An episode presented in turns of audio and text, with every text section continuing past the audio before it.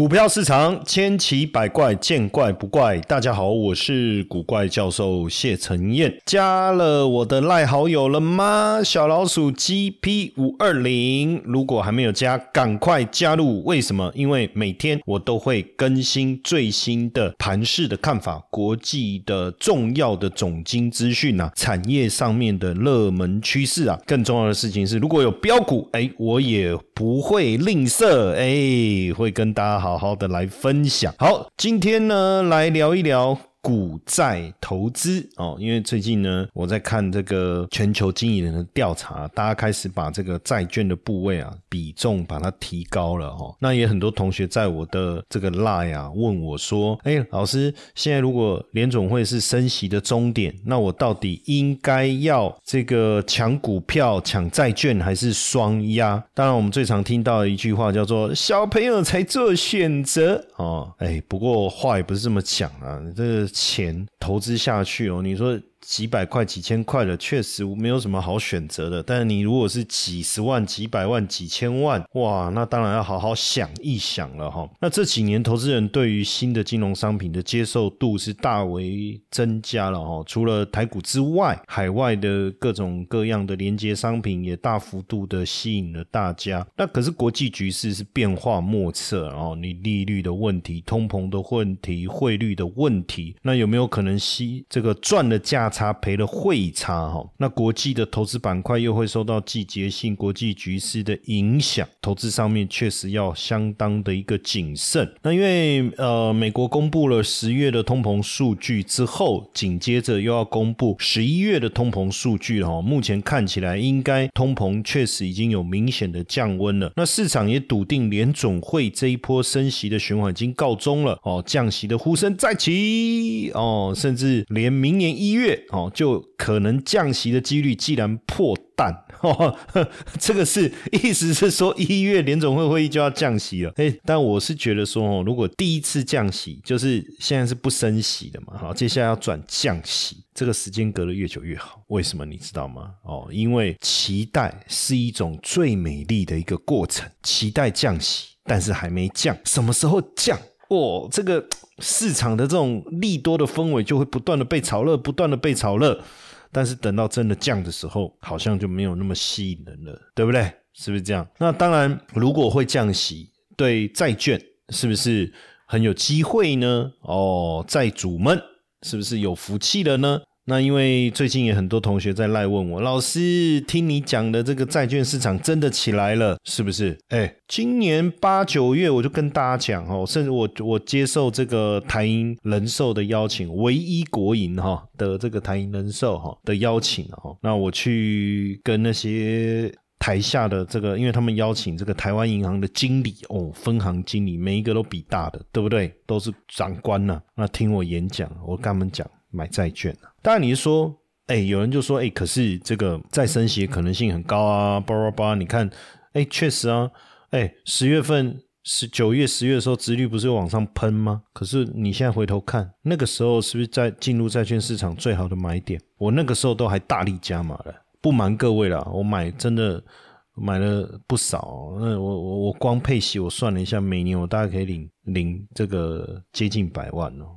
那那坦白说，我光领那个息，你别嘛退休啊嘛，我嘛写在边扛亏啊嘛哦。但是我对这个行业的热爱哈，我们还是会持续的站在第一线来服务大家哈。那这一波资金行情哦，又急又猛，对不对？股市牛气冲天，债券市场物美价廉呐哦。哎，可是有趣哈，很多人在这个六七月的时候进去买美债啊，后来这个一直都没有。降息哦，甚至没有停止升息，是不是？就债券市场这个值率往上冲，债券价格往下崩，大家吓死。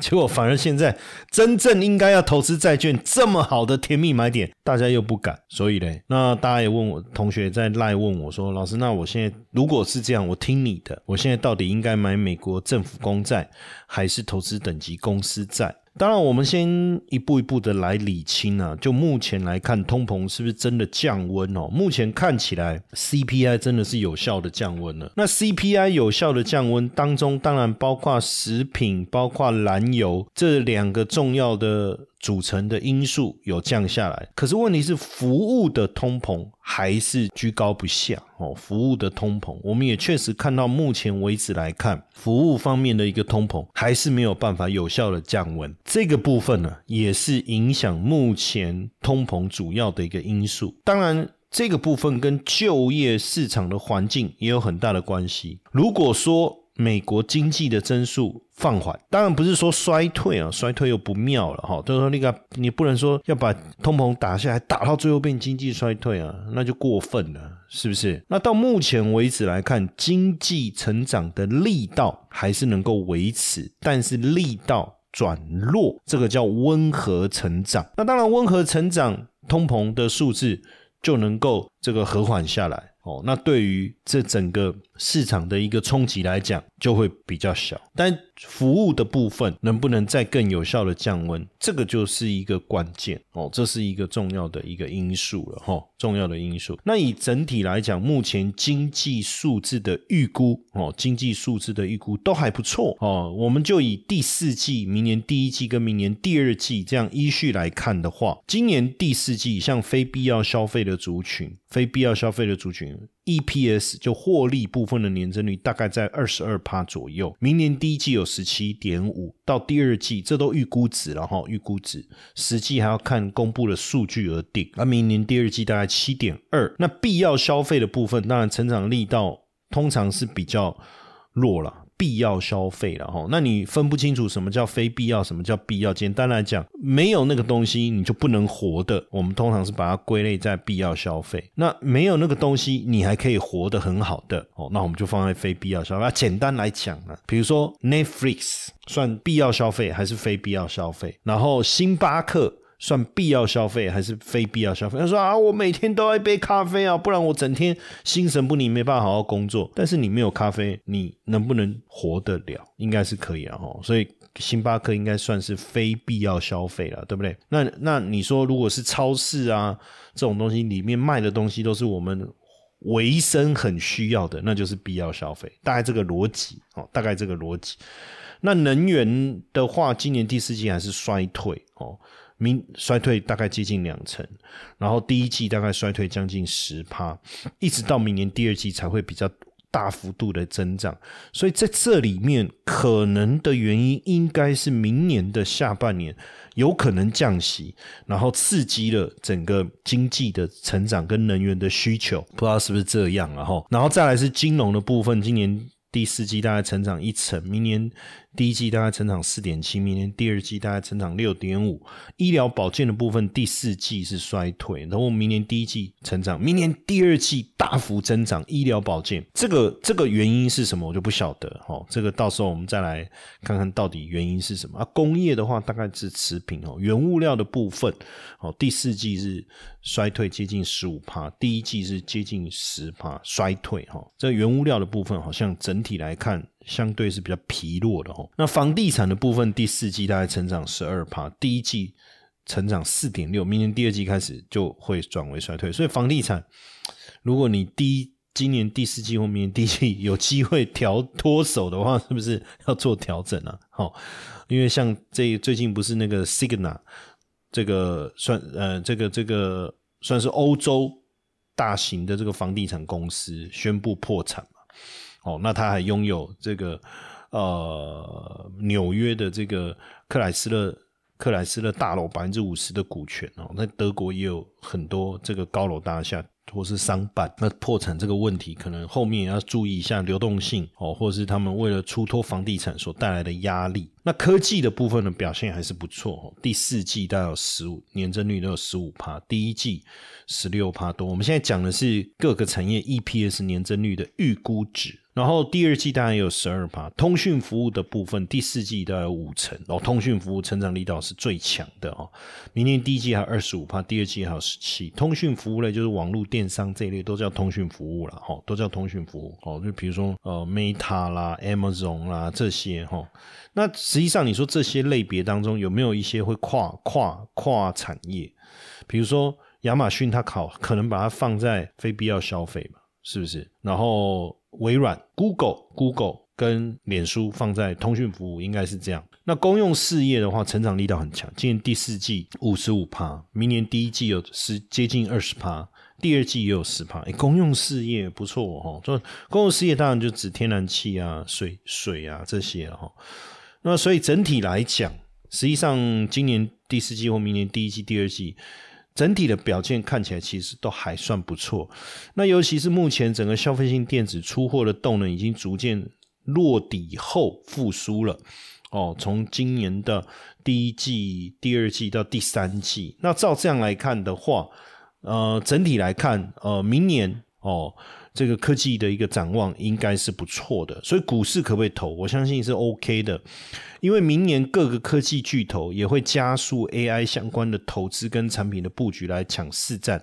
以这个美光记忆体为主的哦，他们也这个要开始扩厂哦。然后台积电、Intel 哦，包括 AMD、Qualcomm、Google、Amazon、Microsoft 跟 Meta 等等。在二零二四年都会增加投资，所以根据过去的统计啊，联总会升息到顶哦，升息到顶，停止升息之后，各个类资产的表现，全球股市的话，停止升息以后三个月大概可以涨到五点九哦，六个月的话就八点八，一年的话就十二点九，两年的话十六趴，所以停止升息，股市好不好？OK。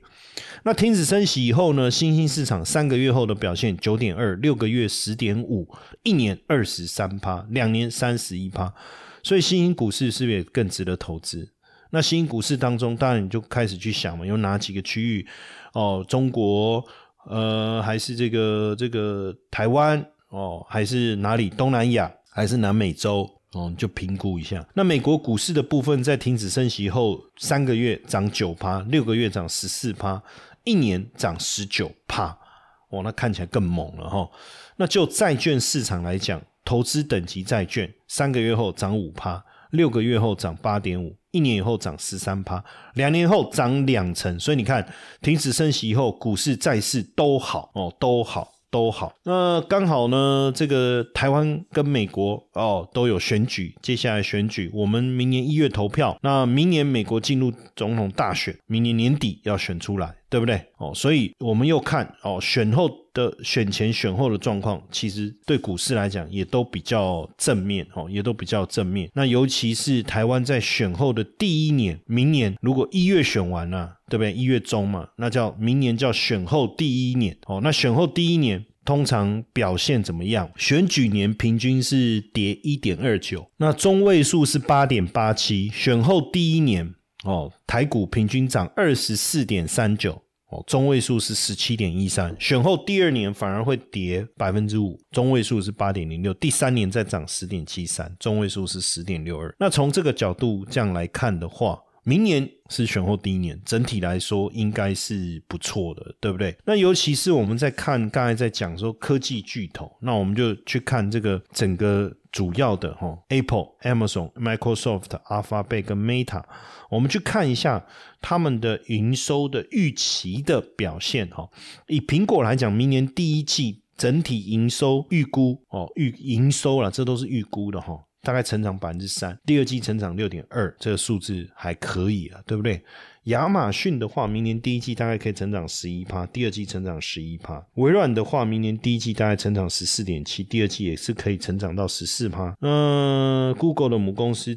Alphabet 哈，它可以成长，第一季成长十三趴，第二季大概成长十二趴。那脸书明年第一季，哎，所以所以所以说真的，虽然虽然这个脸书去搞元宇宙，大家觉得很拉惨哈，可是坦白讲，它营收占比主要还是在数位广告哇，可是这成长力道还不错哦。这个以今年的第三季来讲，成长超过二十三趴。那元宇宙的部分是衰退了二十六趴，可是我不知道是不是诈骗广告。因为它诈骗广告收最多，是不是？所以如果照这个角度来看的话，当然我觉得，呃，股票市场哦，你说 QQ 哦，这个还是持续在走强。那你觉得涨多了，你要追进，你觉得意愿不高？那 IWM 中小型股，也许在未来降息的环境之下，它会有所表现。那另外，当然就长期债长就债券来讲哦，就债券这个里角度来看，美国政府公债。那你要投短年期还是长年期？我是觉得年期越长越好。虽然现在短年期跟长年期的利率、值利率是差不多的，但就短年期来讲，哦，呃，可能你就比较不容易赚到未来降息之后哦债券价格上涨的空间。这个你可能就。比较不赚赚不到，因为在债券有一个很重要的这个名词叫做 duration，duration 呢就是存续期间了哈。那这个存续期间指的是什么？就是这个是一个债券的公式哦，它的分母呢是利率的变化 delta 哦，我们要叫 delta 利率的变化，分子是什么？债券价格的变化。所以它意思是说，如果如果这个利率上升，那债券价格下跌；利率下下滑。债券价格上涨，这彼此之间的关系叫存续期间。所以，如果存续期间呢，这个数字越大，那当然代表利率往降息的时候，它债券价格的反应更猛烈嘛。尤其是其实长期债、长债当然比短债影响来的更大，受到的影响当然更大。那如果以存续期间来讲，美国政府公债十年，目前呢，我们在台湾可以买到的 ETF 大概都是叫二十年期，它的存续期间大概都是在十七左右。哦，这个也是从各家 ETF 官网上面所查。到的一个数据，那如果是投资等投资等级债券，我们叫头等债啊。那我我自己一个开玩笑的讲法叫买头等债做头等舱。那头等债的值率当然相较于长期政府债券会比较好。以目前美国长债来讲，大概在三点五左右，头等债大概在五左右。那以存续期间来讲，美国长期债券大概在十七，那头等债大概是十四。所以当然你你如果时间拉长来看，假设。呃，三年五年利率降了百分之三，假设那就这两个的投资报酬率可能就会差个百分之十左右。当然这是数字，实际上一定会因为市场上大家供给跟需求、买进意愿跟卖出的压力会有不同，最后的结果会有一些落差。但是如果就殖利率这个角度来看，这就是。呃，实际的现金流嘛，哦，你买长长期政府债券，那你买一百万现金流，一年就是三三三点五万嘛，那你买头等债就是五万嘛，这两个基本上当然就会有一些差异，但就但是实际上你说头等债的表现涨幅就。比较真的比较落后嘛？其实也倒也未必。那因为投资等级债券也有分公司债跟金融债，所以我自己是这样做了，就我把资金其实呃切切了三分之一，我是放美国政府债券，因为我还是想要赚一些价差。三分之一我放头等投资等级的公司债，三分之一放投资等级的金融债，因为金融债的给的利率。又给的利息又比头等债稍微好一点点哦，但整体来看，大概配置是这样那如果说，因为我们现在买，如果你买你你你的资金是以台币为主，当然就建议你直接买台湾挂牌的 ETF 嘛。那如果你的资金是美元为主，当然你就买美国挂牌的 ETF 哦。这个就你自己去去衡量哦，就自己去衡量。那当然现阶段投资债券也好，投资股票市场也好。投资美股的部分，当然也很多人就说啊，那我要怎么？我要我要了解美美元吗？我要了解这个美股吗？我要了解总体经济的数字吗？我要看非农吗？我要知道 PMI 吗？哦，那货币市场的一个关联性有没有影响？那短期跟长期的资金要怎么配置？那其实这些内容呢，我也都在过去啊这几年也花了非常多的时间教大家。哦，那不管是我们的这个美股的课程，还是百万操盘领航员的课程。哦，我们都有这个完整的规划。哦，那也因为我们这个课程呢，即将在今年年底哦就要停售了。哦，停售，停售的意思就是我们不再销售这个课程。但是对于课学员来讲，他的这个权限、使用权限、观看权限是不受影响的。哦，那当然停售有一些这个啊规这个。规划哦，我们后续都还有一些安排。那所以，如果你对于这个美股方面的议题、资产规划的问题、汇率操作的这些，都有一些想法，也想学习，实际上可以看一看我们这么多年来规划这么完整的百万操盘领航员的课程。那这个课程呢，你也可以先观看哦，我们这个叫试看哦，了解这个课程适不适合你。那因为就要停售了哈，之后各位停售。的意思就真的停售了哈，你现在买了哦，你可以一直观看没有问题。但是明年你想要再买这个课就没有了哦。那我也我们也不会再开放名额出来哈，所以大家把握这个机会哈，来了解这个整个课程的优惠的一个行情哦。你可以到课程的官方赖小老鼠 i u 一七八哦，小老鼠 i u 一七八，输入关键字八零二零，你就会对这个停售的这个课程有更多的讯息可以去掌握，好不好？也也鼓励大家去看一看，把握这个今年的最后的机会，明年也没有了哦，不是今年停售，明年再恢复没有哦，因为我有一些这个人生的这个规划哦，所以我们的这些课程教学的部分，我希望到今年正式的做一个这个调整哦，所以我们课程最后的销售期限就到年底哦，就到年底也没剩几天了哦，就你现在已经十二月了嘛哦，所以大家赶快把握这个机会，好不好？